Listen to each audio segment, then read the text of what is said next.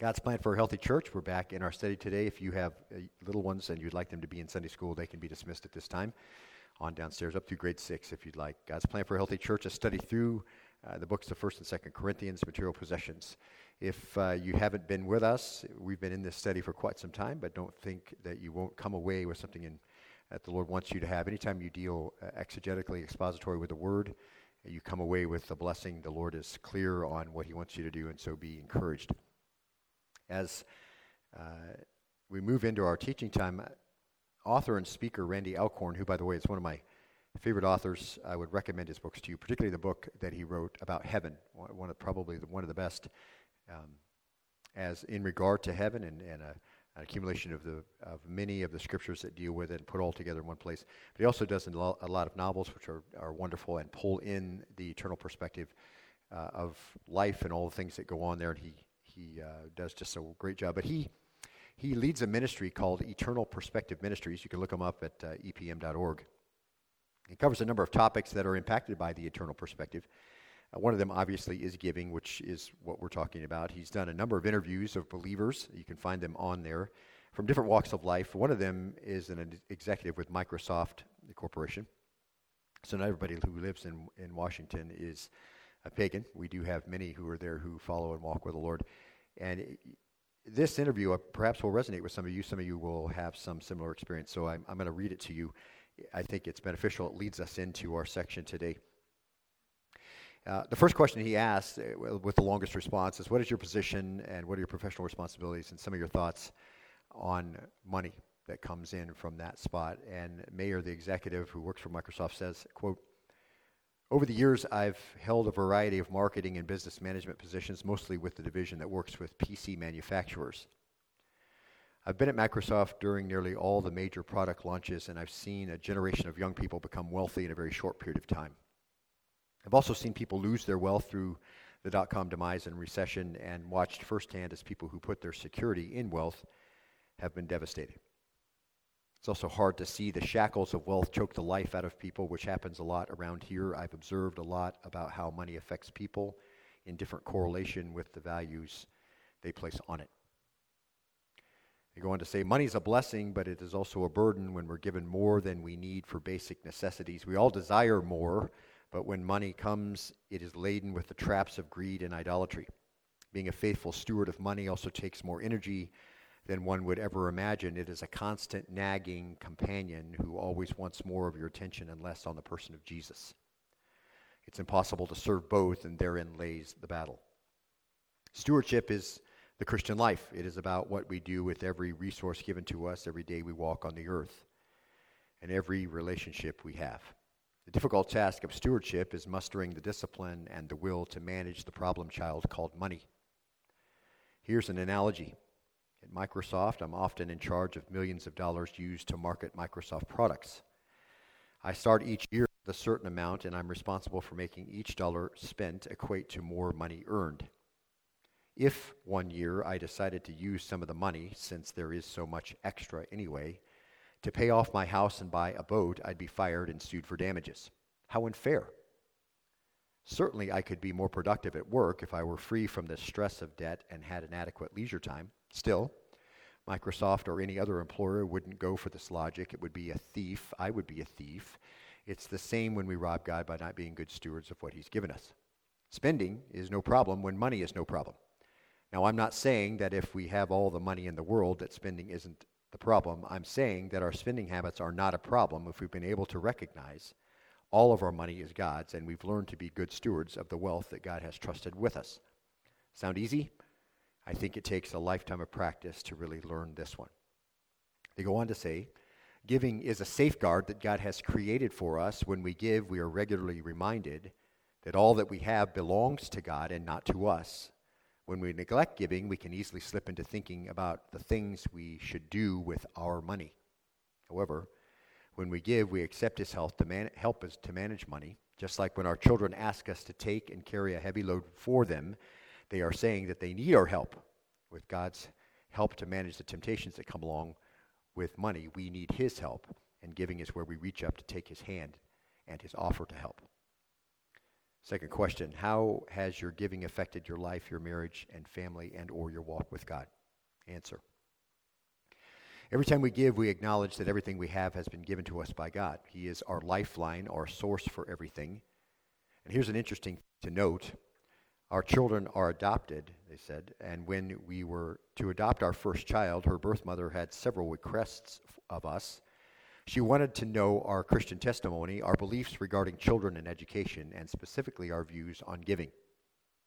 She wanted to be certain that she was placing her child in a family that trusted God, and to her that meant they were serious enough to know that every blessing came from God, whether it be wealth or children.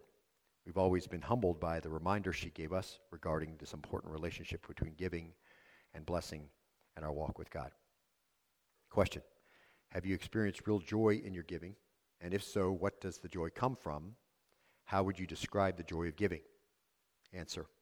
The best part of abundance is giving. Think about it. The more we give, the more we're given to give away. I think about the disciples giving away the loaves and fishes and imagine that becoming completely giddy as they went through their first dozen baskets of food. To give until all are satisfied. Next to walking every day at the side of Jesus and seeing him resurrected, this had to be the highlight of their lives on earth. The only real freedom that money offers is when you give it away. Last question. As you've seen other Christians in their giving path, what have you learned about how generous giving changes lives? Answer Giving produces freedom 100% of the time freedom from the bondage of things, freedom to receive more from God, and freedom to be a conduit of blessing to others. Christians who have freely given their time, money, and themselves are the people who have changed eternity for themselves and for countless others.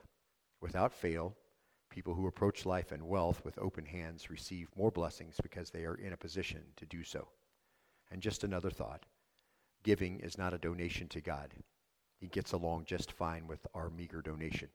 Giving is for us, it's our safeguard. Doesn't that sum up what we've learned so far? Apparently, other people have grasped this very important concept and these principles that we've come through. I want to read our passage today, so turn in your copy of God's Word to 2 Corinthians 9 1. We're going to go through the whole chapter. It's only 15 verses. Just take us a moment. And we've gone through it a couple of times, and I want you to, at, at the close of this little interview, I want you to see some of those things that she resonated uh, so very clearly for us to understand and how they've, under, how they've come to grips with these things. Paul says to the Corinthian church, he says, For it is superfluous for me to write to you about this ministry to the saints. So it's 2 Corinthians 9 1, verse 2. For I know your readiness, of which I boast about you to the Macedonians, namely that Achaia has been prepared since last year, and your zeal has stirred up most of them. Verse 3 But I have sent the brethren in order that our boasting about you may not be made empty in this case, so that, as I was saying, you may be prepared. Otherwise, verse 4 if any Macedonians come with me and find you unprepared, we, not to speak of you, will be put to shame by this confidence. Verse 5 So I thought it necessary to urge the brethren that they would go on ahead to you and arrange beforehand your previous promised bountiful gift, so that the same would be ready as a bountiful gift and not affected by covetousness. Verse 6 Now this I say, he who sows sparingly will also reap sparingly, and he who sows bountifully will also reap bountifully. Each one must do just as he's purposed in his heart, not grudgingly or under compulsion, for God loves a cheerful giver. Verse 8 And God is able to make all grace abound to you, so that always having all sufficiency in everything, you may have an abundance for every good deed. Verse 9 As it is written, He scattered abroad, He gave to the poor, His righteousness endures forever. Verse 10 Now he who supplies seed to the sower and bread for food will supply and multiply your seed for sowing and increase the harvest of your righteousness. Verse 11 You will be enriched in everything for all liberality, which through us is producing thanksgiving to God. Verse 12 For the ministry of this service is not only fully supplying the needs of the saints, but also overflowing through many thanksgivings to God. Verse 13 Because of the proof given by this ministry, they will glorify God for your obedience to your confession of the gospel of Christ and for the liberality of your contribution to them and to all. Verse 14 while they also, by prayer on your behalf, yearn for you because of the surpassing grace of God in you. Thanks be to God for his indescribable gift. And as I've said, we've read that passage numerous times now. And it's, it's probably becoming familiar to you, as it should, as we've worked our way verse by verse through this letter. And we've seen a, a few principles that have helped us grasp and give us some handholds on the letter, some things that Paul wants us to know that we can pull out. Number one, New Testament giving is exemplary, obviously. Uh, the Macedonian believers were exemplary in their giving. And number two, New Testament giving is contagious. When one person starts, usually others follow. Number three, when we give generously, faithfully, and sacrificially, and follow through with those commitments, we avoid shame and a negative testimony. And number four, a faithful, generous giving church can be a credible model for other churches to follow. We've seen that very clearly. Uh, number five, on the pathway to blessing, New Testament giving is giving that has prevailed over sin. The ability to conquer covetousness and wanting more and holding on to more is to be generous and unselfish. And when we are that way, uh, by understanding that these uh, words are just as much for us as they were for the first century church, uh, we get the blessing of God's plan for our security. It's not the world's plan. It's a plan completely different from the world. And if you've had some type of anxiety about your security, these passages are for you. And then we saw in verse 6, this is where we ended up last time. Now, this I say, he who sows sparingly will also reap sparingly, and he who sows bountifully will, will also reap bountifully. Verse uh, the, the sixth principle we saw was when we sow free will giving to God, we're promised to reap a harvest back from Him. And this is the promise from Him to us. We're not asking Him for something that He hasn't already said uh, He will give. And then verse seven said, each one of us must do just as He's purposed in His heart, not grudgingly or under compulsion. For God loves this remarkable verse. For God loves a cheerful giver. And that principle seven was on this pathway of blessing the individual who follows through with a predetermined, single minded giving, that's what it means when it says purposed, predetermined, single minded, is the recipient of a special love from God to them. That's where we ended last time. And that's precisely what the Holy Spirit carries Paul along to say. A very remarkable verse. Would you like to enjoy a special love from God? Then give in this way. And this is not the same love that God has for the whole world. This is a different type of love. And I gave you the illustration last week. Much if, if your children or perhaps uh, someone that you know uh, that you love unconditionally does some specific selfless thing, some some uh, uh, uh, gives some gift, does some certain thing, they they receive a special love from you, even though you love them unconditionally and love them fully. There's this wonderful relationship that they have un, they have discovered what it means to walk with the Lord, and that's such a joy to see. And this is precisely what we're talking about here. Uh, to purpose in your heart, to make a predetermination, to think about it beforehand, to pray about it beforehand. That's what it means to, to give as you purposed. Uh, to make a decision as your heart directs you beforehand and follow through with a single-minded purpose and then these things which obviously don't we don't want to have in there not grudgingly so that means not sorrowfully or sadly or literally uh, not regretfully god doesn't want us to give and, and feel badly about it or sorrowful that we did it and he doesn't want us to give under compulsion uh, or from, that means to, from out of necessity, literally based on the word that means to pull it from your arms. So the idea that is forcefully pulled from your grip. So the first one, not grudgingly, has to do with internal attitudes as it relates to when you give. The second one has to do, not under compulsion, has to do with external demands on you. So giving with a wrong internal attitude or giving because of, of external pressure, uh, and we end up losing the reward. For God loves a cheerful giver. That's that reward, a marvelous thing. And then more, much more, we're going to see in just a minute.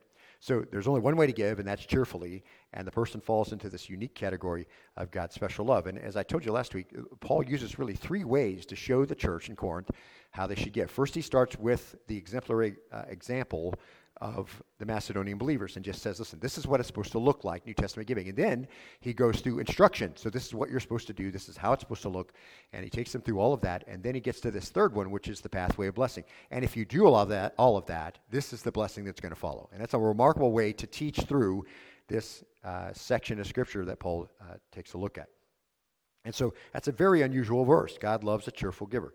And so that person falls into this unique category of God's special love. Now let's look at verse 8, if you would, of chapter 9. And God is able, it says, uh, to make all grace abound to you, so that always having all sufficiency in everything, you may have an abundance for every good deed. And as you can see, this is another very unique verse in this passage. Not only is there the possibility that you can have a special love from God, this principle number eight on this pathway of blessing, the individual who follows through with this predetermined, single minded type of giving is the recipient of an open handedness from God to them. An open handedness.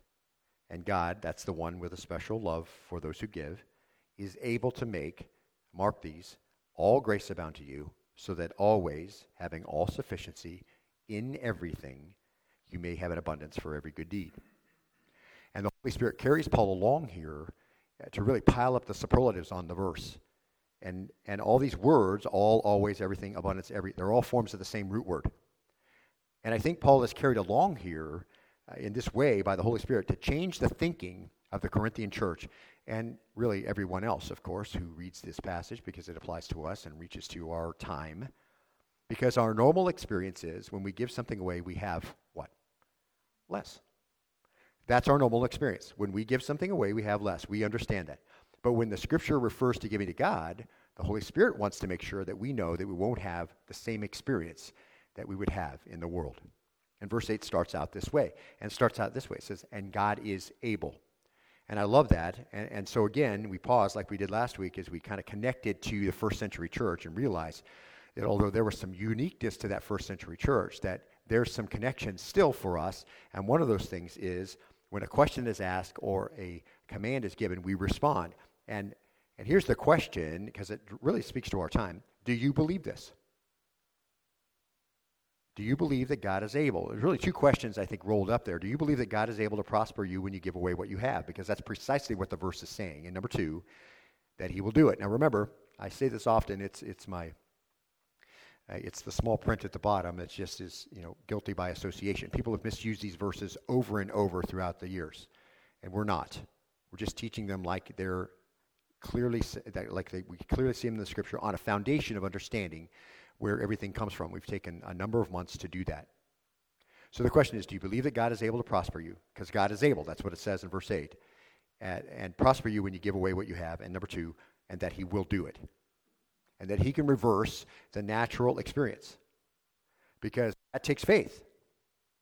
Because, but without faith, it is impossible to what? So that's not unusual for us, is it? Remember Hebrews chapter 11, verse 6? I mean, without faith, it's impossible to please him, for he who comes to God must believe that he is, and mark this what? He is the rewarder of those who seek him. And it takes confidence to believe in the fact that God is able to do it. It's, a pro- it's promised to us because it's in the passage, and we're going to look at that promise in just a minute. But the question is, do we believe that he has the power to do it and that he has the desire? That's, those are the questions back in 1 Corinthians chapter 2 verse 4, Paul said to the church that when he came, he said, "My message and my preaching were not in persuasive words of wisdom, but in demonstration of the Spirit and of power, so that, verse 5, your faith would not rest on the wisdom of men, but on the power of God." And and here's the thing, acting in faith in this way can appear foolish in the wisdom of the world. And relying on the power of God to switch the normal experience of giving, which is you have less, to actually you have what you had and then more, can also look foolish to the world. The wisdom of man says there's no way to get ahead if we give generously, sacrificially, and faithfully. There'd be no way for us to ever get on top of what we need to do. That's how, that's how we have less. That's what, uh, the, word, that, that's what the, the world would say. But if our faith rests on the power of God, then we will give in this way because we'll believe in his power to provide for that promise and his desire to follow through with what he said he can do. God says, This is my plan for your security. And we've talked about this often as we've gone through uh, these passages, as we looked at where everything came from and all that. Because if you had some anxiety about your security, you had some anxiety about what's going to happen for the future, God's already had a plan for you all along for you to have uh, great rest and hope in what He's planned for you to do. This is how I'm going to resupply you. This is how I'm going to pay you back. This is how I'm going to make sure that you have everything that you need. And how many times, beloved, if you think about this and you think about your time in the Word of God, how many times have men and women throughout the Scriptures trusted in the power of God to fulfill a promise He's made, then acted on it in faith, knowing that He would follow through? Let's just look at a couple because they're, they're enriching, and I think they help to under, uh, underpin all of the things we've been talking about. In Genesis chapter 22, verse 8, I'm going to read the passage. I'd like you to be processing what's the promise, what are they, what are they relying on as we read the, the passage because some of it's implied, some of it's clearly stated. Here's one Abraham said, God will provide for himself the lamb for the burnt offering, my son. So the two of them walked on together. So they pulled up short, remember?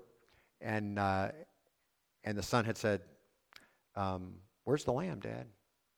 What did Abraham know? supposed to be his son. But what did Abraham say? God will provide the lamb.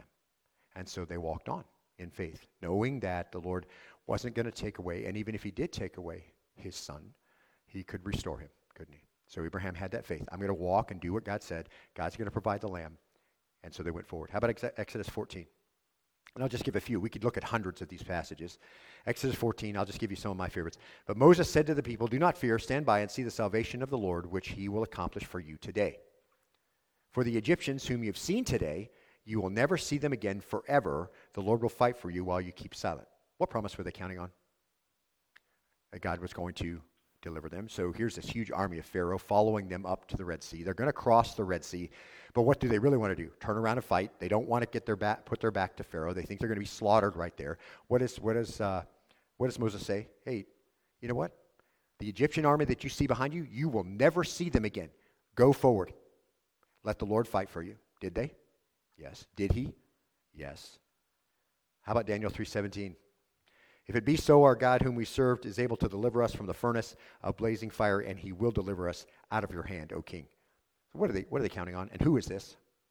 This is Shadrach and Meshach and Abednego. What did they do? They didn't bow down to the golden statue. Big no no. And now they're standing there and they're going to be thrown into the fire. And the king said, Who's going to deliver you out of my hand? And they're like, Oh, well, that's not a problem. Our God will. So they acted on that, didn't they? They weren't going to, they weren't going to recant. And I love the second, the next verse right after that, which just says, Even if he didn't, and even if he doesn't deliver us, he still deliver you out of our, eh, us out of your hand. And we're not going to bow down.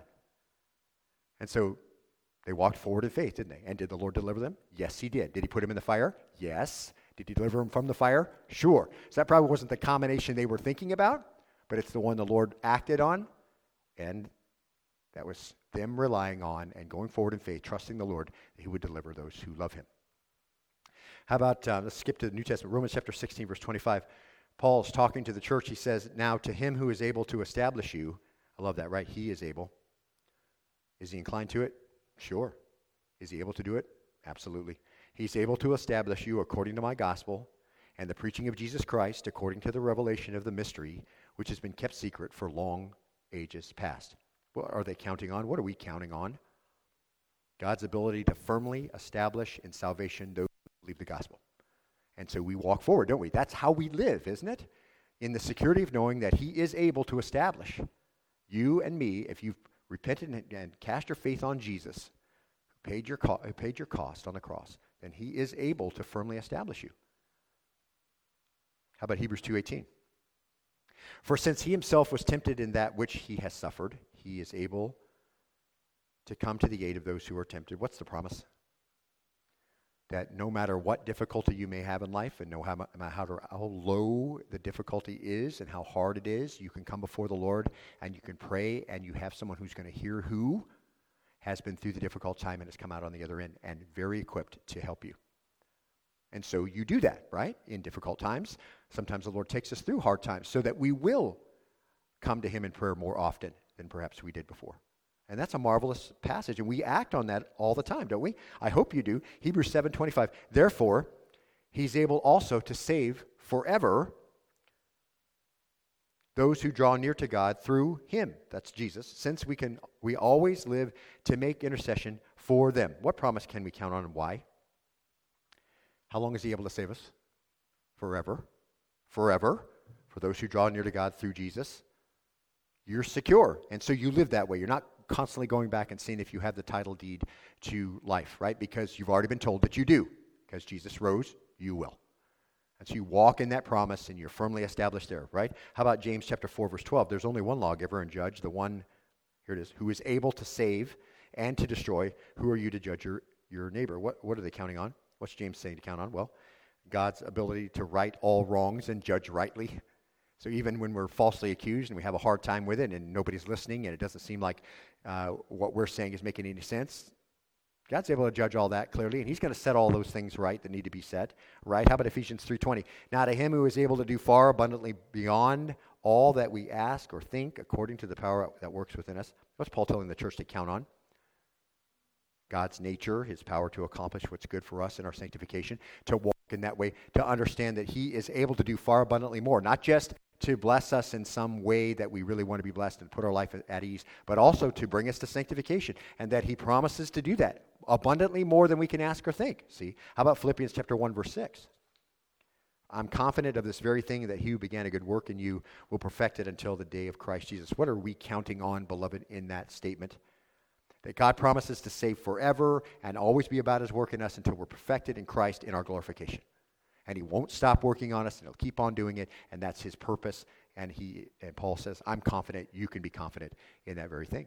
And so we walk forward in that, don't we? It, that is our life. It sums up our life. God has these commands for us to walk forward. He's promised a certain blessing, and we, by faith, walk forward, knowing that that's exactly what's going to happen. See?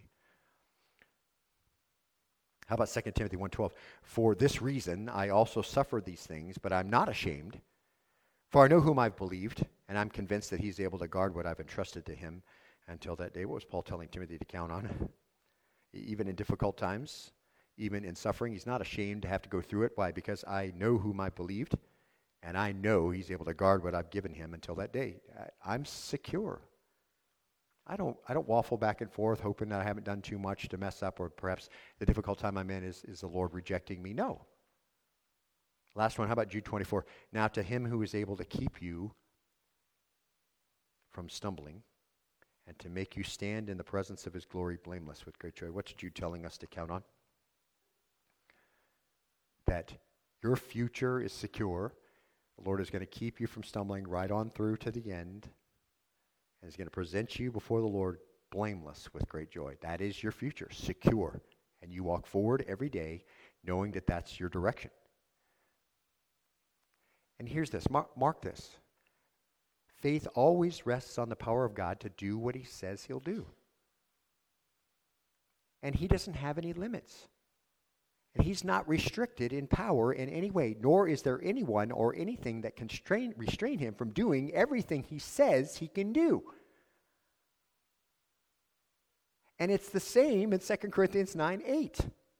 The question is not, is there a promise? It's here and it's guaranteed. See, the real question is, will we respond as we should so that the promise can be ours? That's the question. We need to be like Abraham. Remember in Romans 4 21? being fully assured that what God had promised, he was also able to perform. Does that apply here or not? Abraham is fully assured that what God has promised, he was also able to perform. What was it? Move out of a land that you know to one you don't, and I'm going to give you descendants as, as vast as the stars in the sky or the sand of the sea, and a land that will belong to you. Go ahead and do it. And he believed what God had promised him to do, and, he, and that God was able to perform it and rightfully so. The question of will God return what I give is answered, isn't it, in God's power? Isn't it answered in his faithfulness over the over the millennia that we have been able to read about his faithfulness? And God's power is so great, he's not o- only able to make a return. Verse 8 says, God is able to make all grace abound to you so that always having all sufficiency in everything you have an abundance for every good deed. So this is an open-handedness from God to you. He's able to make all grace abound to you. What's that mean? Well, grace are gifts from God. They are undeserved. They come from his hand to you, and he can make all grace abound to you. All the grace there could be in the infinite nature of God, that's all available. That's staggering, isn't it? The grace that is available through the infinite nature of God is available to you. That's the resource he has to pull on. And he gives it abundantly. To make all grace abound is, is uh, a, a uh, form of the verb perisseuo. It just means to be over and above. So the question is, well, over and above what? Well, any experience that we've had up to that point. How about start there? over and above any expectation we perhaps have had about how that's all supposed to work out when we give away what we have in this proportional, single minded, predetermined manner. See? And so Paul's just carried along to affirm to the church that God does not shortchange his people. A Christian that gives in this way doesn't lose, he gains, and not just the minimum amount. Paul just piles up the words to try and make us understand the tremendous resource available and God's ability to reach into the lives of faithful people personally who give in this way. So that's why he says, so that always having all sufficiency in everything, you may have an abundance for every good deed. What, what is this? Well, it's speaking of things of the world, isn't it? It has to be. That's the only thing he could be talking about in this context because he's talking about giving things of the world. That's the central emphasis of here in Paul's letter because it's dealing with an offering and he and others are coming to take it up. So it has to be those things. So when you see this agricultural axiom, which we're, we're looking at here, the harvest is the same characteristic as the seed. That makes sense, right? If you plant corn, you get corn. Plant wheat, you get wheat. If you sow a certain seed, you get a certain type of harvest. And here the seed is material things. Now, put that understanding into this verse. So that always, then, having all sufficiency in everything, you may have an abundance. So the obvious application is when we sow material things, we're replenished by God. And God has unlimited resources in which to pay back. And it could come in lots of forms and he makes sure that we don't have any needs. And the promise is when you give it away, you'll receive back grace gifts from God in abundance that will include the principal and the dividend. Now, when it says always having all sufficiency, that is the noun autarkia. That's an important word, and I want to look at it just briefly. In ancient times, the word referred to this condition of life in which no aid or support is needed it has to do with the mind too, contented with a lot in life. And, and it may be a feeling you can relate to this perhaps when you bought your first house and you made your first mortgage payment, or perhaps you moved out of the house and you paid your first rent, and then you paid all your bills by the end of the month. And you looked around and you say, I can do this. I got this. Or maybe it's the feeling you have uh, when you went on an extended through hike. I, I used to love to do that, did it often and you had everything you needed on your back, and you were able to manage all the obstacles and hardships extended trekking runs into, and you were able to do the week or whatever, or 13 days, 14 days out, away from everyone, and then you came back and you had it all. You, you did everything you needed, you had everything you needed, you, you were able to overcome all that stuff. You just had a very self sufficient, man, I could, you know, I can do this. That's how the word was used in ancient times. A prideful, if you will, self sufficiency. You'd seek for yourself. Humanistic psychology attempts to do the same thing today with the self-esteem emphasis. You probably see the signs just down on Greenview Drive. You know, you're enough. You've got this. Empower yourself. That's that's the sa- same idea, all intended to produce an independent, self-sufficient, proud, self-made people. Paul uses this word though, and he comes in and he puts this word in here. He says, You know that sufficiency that you seek for yourself? You know that really good feeling that everything's good and it's taken care of and, and I'm content. That calm assurance that comes from having all your needs met. Here it is. Mark this. God will afford that to you in everything. And some of you can put up your hand and you can say, I've experienced that. I, I understand that. We, we've, we've attempted to give faithfully, single mindedly, uh, with a predetermined way to go about it, and the Lord has made us feel that way. Not because we did it. In fact, we look around and say, How did we do it? Because we wanted to be sacrificial, so there wasn't enough for what we all the stuff we really wanted. We just did it. And then we look around and just say, wow, that's really amazing that the Lord has done that. God affords that to you in everything. Paul pulls that, that ancient word in and says, you know, you're going to be content and you'll have everything that you need. And here's a question Wouldn't you like that? It's a lot like Philippians chapter 4:19, and my God will supply all your needs according to his riches and glory in Christ Jesus. What kind of resource is that? And how clear is that promise? My Lord will provide all your needs according to his riches and glory in Christ Jesus. All the riches in Christ in glory is available to provide all of your needs, whatever they are. What a marvelous thing to think about. You give the things of this world, and God pays the harvest back to you of this, in the same way with surplus money, possessions, etc. The seed determines the crop. And He does that that you may have an abundance for every good deed. That's the last part of the verse. God gives it back with such overflowing, abundant generosity so that you can use it to do more good things. God finds this generous giver. He sets this special kind of love on them.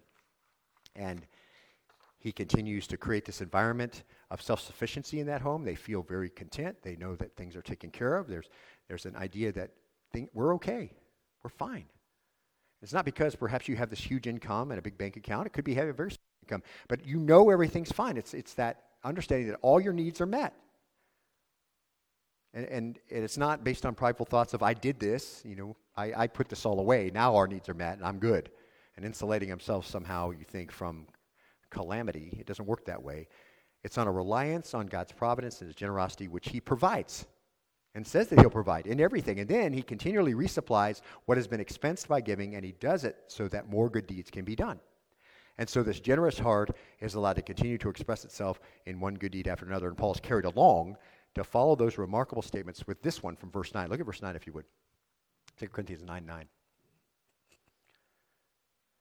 As it is written, he scattered abroad, he gave to the poor, his righteousness endures forever. And this, so this isn't a new idea. Paul is pulling out of the Psalms to make this statement. He's just echoing a much more extensive teaching from Psalm 112, in particular, verse 9. But I want to read all of them kind of as we begin to wrap up this morning. And uh, look there, you don't have to, uh, I'll put on the screen, but you can look there if you want and make some notes. But in Psalm 112, verse 1, it's where he gets the quote. He says, Praise the Lord, how blessed is the man who fears the Lord. What's that mean?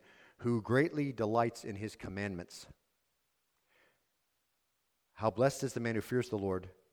The man who fears the Lord greatly delights in the Lord's commandments. Makes sense, doesn't it? If he's the Lord and he's given us the command and we're supposed to respond, that's the bottom, isn't it? Isn't that uh, a fear of the Lord is the beginning of wisdom? And as I've told you this before, that is really the foundation on which we deal with the Lord, isn't it? When we sin and we come back and repent, we hope the Lord won't deal with, with us harshly. It's one of the reasons why we don't want to continue in unrepentant sin. When people do that and call themselves a believer, they've forgotten the fear of the Lord, haven't they? Because He has the right to deal with us any way He wishes over our sin, doesn't He? And that's a little scary to me. And so of course, we want to grow up and respond to Him in love. We want to get to the point where we're doing what He says and we're, responding because we love Him and do it. But the bottom line, the foundation is we fear the Lord because He has charge over us. So it says, Praise the Lord, how blessed is the man who fears the Lord. And what's that mean? Who greatly delights in his commandments. And then the blessings really pile up. Look at verse 2. His descendants will be mighty on earth. The generation of the upright will be blessed. That's pretty great, isn't it? Those who fear the Lord, those who do his commandments, his generations. And we looked at a verse similar to that. The Lord can bless way on down the line from you if you're faithful and do what he asks you to do. Verse 3 Wealth and riches are in his house. That's not surprising to us, is it? Because we just read the fact that the Lord will provide what we need and then a little bit extra as we give this way. So that's part of the commands of, of giving, and, and we're going to see that in just a minute. But wealth and riches are in his house, and his righteousness endures how long? Forever. And that's important to mark that. Light arises in darkness for the upright. Even in the most difficult times, in the darkest places, the Lord brings and turns the light on so things can be exposed and you can do well. He's gracious and compassionate and righteous. That's those who greatly delight in his commands. Why? Because he's asked us to be gracious and compassionate and righteous, and delighting in his commands, more blessings. And then verse 5 it's well with the man who's gracious and lends. Again, we saw that's a command of the Lord, isn't it? To be gracious and lend. For he will never be shaken. The righteous will be remembered forever. Again, very important how long that's going to last. And then this verse 7, how appropriate for today. He will not fear evil tidings. The righteous who delight in the commands of the Lord doesn't fear evil tidings. And there are some, are there not, in the world today? His heart is steadfast, trusting in the Lord. That's his response. In evil tidings, his heart steadfast. And is that an appropriate way to put your faith? Isn't the Lord going to sustain you anyway? And isn't He in charge of all that stuff? So you're just steadfast. You're not, you're not shaken back and forth because evil tidings. His heart steadfast, trusting the Lord. His heart is upheld, he will not fear until he looks with satisfaction on his adversaries. In other words, even in evil tidings, at some point later, those who have set themselves against you or set themselves against the righteous, at some point will be brought low, and the righteous will look on their adversaries with satisfaction. The Lord's put them where they need to be. And here's our verse, verse 9. He has given freely to the poor. His righteousness endures forever. His horn will be exalted in honor. Now, mark this God never forgets these acts. Do you understand? And we understand that from other places too. We understand that there's a way we can glorify the Lord forever by acting in some certain way. The Lord gives a crown or something, and our, our raiment of righteousness, and we get to we get to glorify the Lord in all eternity. So when are we going to be able to do that? Well, obviously not in the physical realm today, because acting in such a way is, is looked at as, as foolish, not wisdom. Uh, to to give in such a way as, as, as to is to go contrary to what the world would say is how you're going to be taken care of. But the Lord doesn't forget that kind of stuff. And that's what it means his honor will be exalted, or his horn will be exalted in honor. His righteous deeds remembered forever. His righteousness endures forever. Several times in the chapter, he says exactly the same thing. That's precisely why Paul pulls it in. Giving such a way marks you, special love for the Lord and open handedness from him to you. And this uh, the lovely part about it is being this such in this way, you get to glorify Christ forever because you were like this. Gracious, he lends, he gives freely to the needs, all those kinds of things mark the lives of the righteous, and the Lord doesn't forget it. The wicked will see it and be vexed. He'll gnash his teeth and melt away. The desire of the wicked will perish. They're going to see we're going to see you acting in such a way, the Lord rewarding that type of behavior, the faithful recompense for those who are faithful to the Lord. And that's going to vex them. Like, how could that possibly be true? How can it work out that way? It can't work out that way. That's not right. And yet, that's precisely how it's going to work out. And they're going to gnash their teeth and melt away. That's going to be the end of them. The desires of the wicked are going to perish. So, again, the blessings that come from those who, who obey the Lord's commands, and then those who don't their end is destruction. It always has been, always will be. So in 2 Corinthians 9 9, then, we're going to wrap up with this. As it's written, He scattered abroad, He gave to the poor, His righteousness endures forever. Here it is, principle 9. On the pathway of blessing, this type of righteous obedience follows you into eternity. What a marvelous thing that is. And I'm sure it's going to surprise us, won't it? Who those folks are. Because there's lots of guys and ladies doing that. They're under the radar, faithful, faithful with their families, faithful to give out the word of God. They're not not getting recognized on every Sunday. Oh, they did such a great job. You know, just doing the job obeying because they fear the Lord and they want to do it and they love Him and they've modeled their life in such a way and they're reading the commands and they're doing them and the Holy Spirit is empowering them and and then we're going to get to heaven and these people we didn't expect are going to be there and they're going to be glorifying the Lord in such a way that we never could because we didn't embrace any of these things. See, what a marvelous thing that is. Stewardship is, is the Christian life, as we looked at the beginning. It's about what we do with every resource given to us, every day we walk on the earth, and every relationship we have, and every difficult thing that comes along. Where, where's our trust? Where's our hope? And how do we express that trust and that hope? Giving is a safeguard that God has created for us.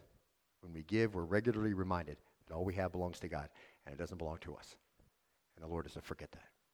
And that's a great thing to think about. Let's close with that. Let's bow and be dismissed in prayer. Lord, we thank you today for an opportunity to be in the Word. We're so grateful to you for, for it and for the way it conforms us to your thoughts and your mind. We desire very much to, to be conformed in, in the way we conduct ourselves to be in the image of Christ, a reprint. And in all these things, Father, we, we recognize that you're motivating us by the promises. So to reject them would be to, to say you're not able or not inclined. You can't do it or you don't want to do it, and you said you are able to do both and desire to do both. And certainly have the power to do both. So let us grow today, Father. Help us continue to see these things and put them into practice. Your Holy Spirit is certainly capable and is at work in the hearts of people now as we want to be more conformed uh, in this very important area of our life. And Lord, I pray that you'll bless us as we depart from here. We desire very much to be salt and light to love our neighbor as ourself, and to love you with all our heart, soul, mind, and strength. Lord, help us be those kinds of believers in this world that certainly needs light and love. We pray this in the name of your Son, Jesus, and all God's people said.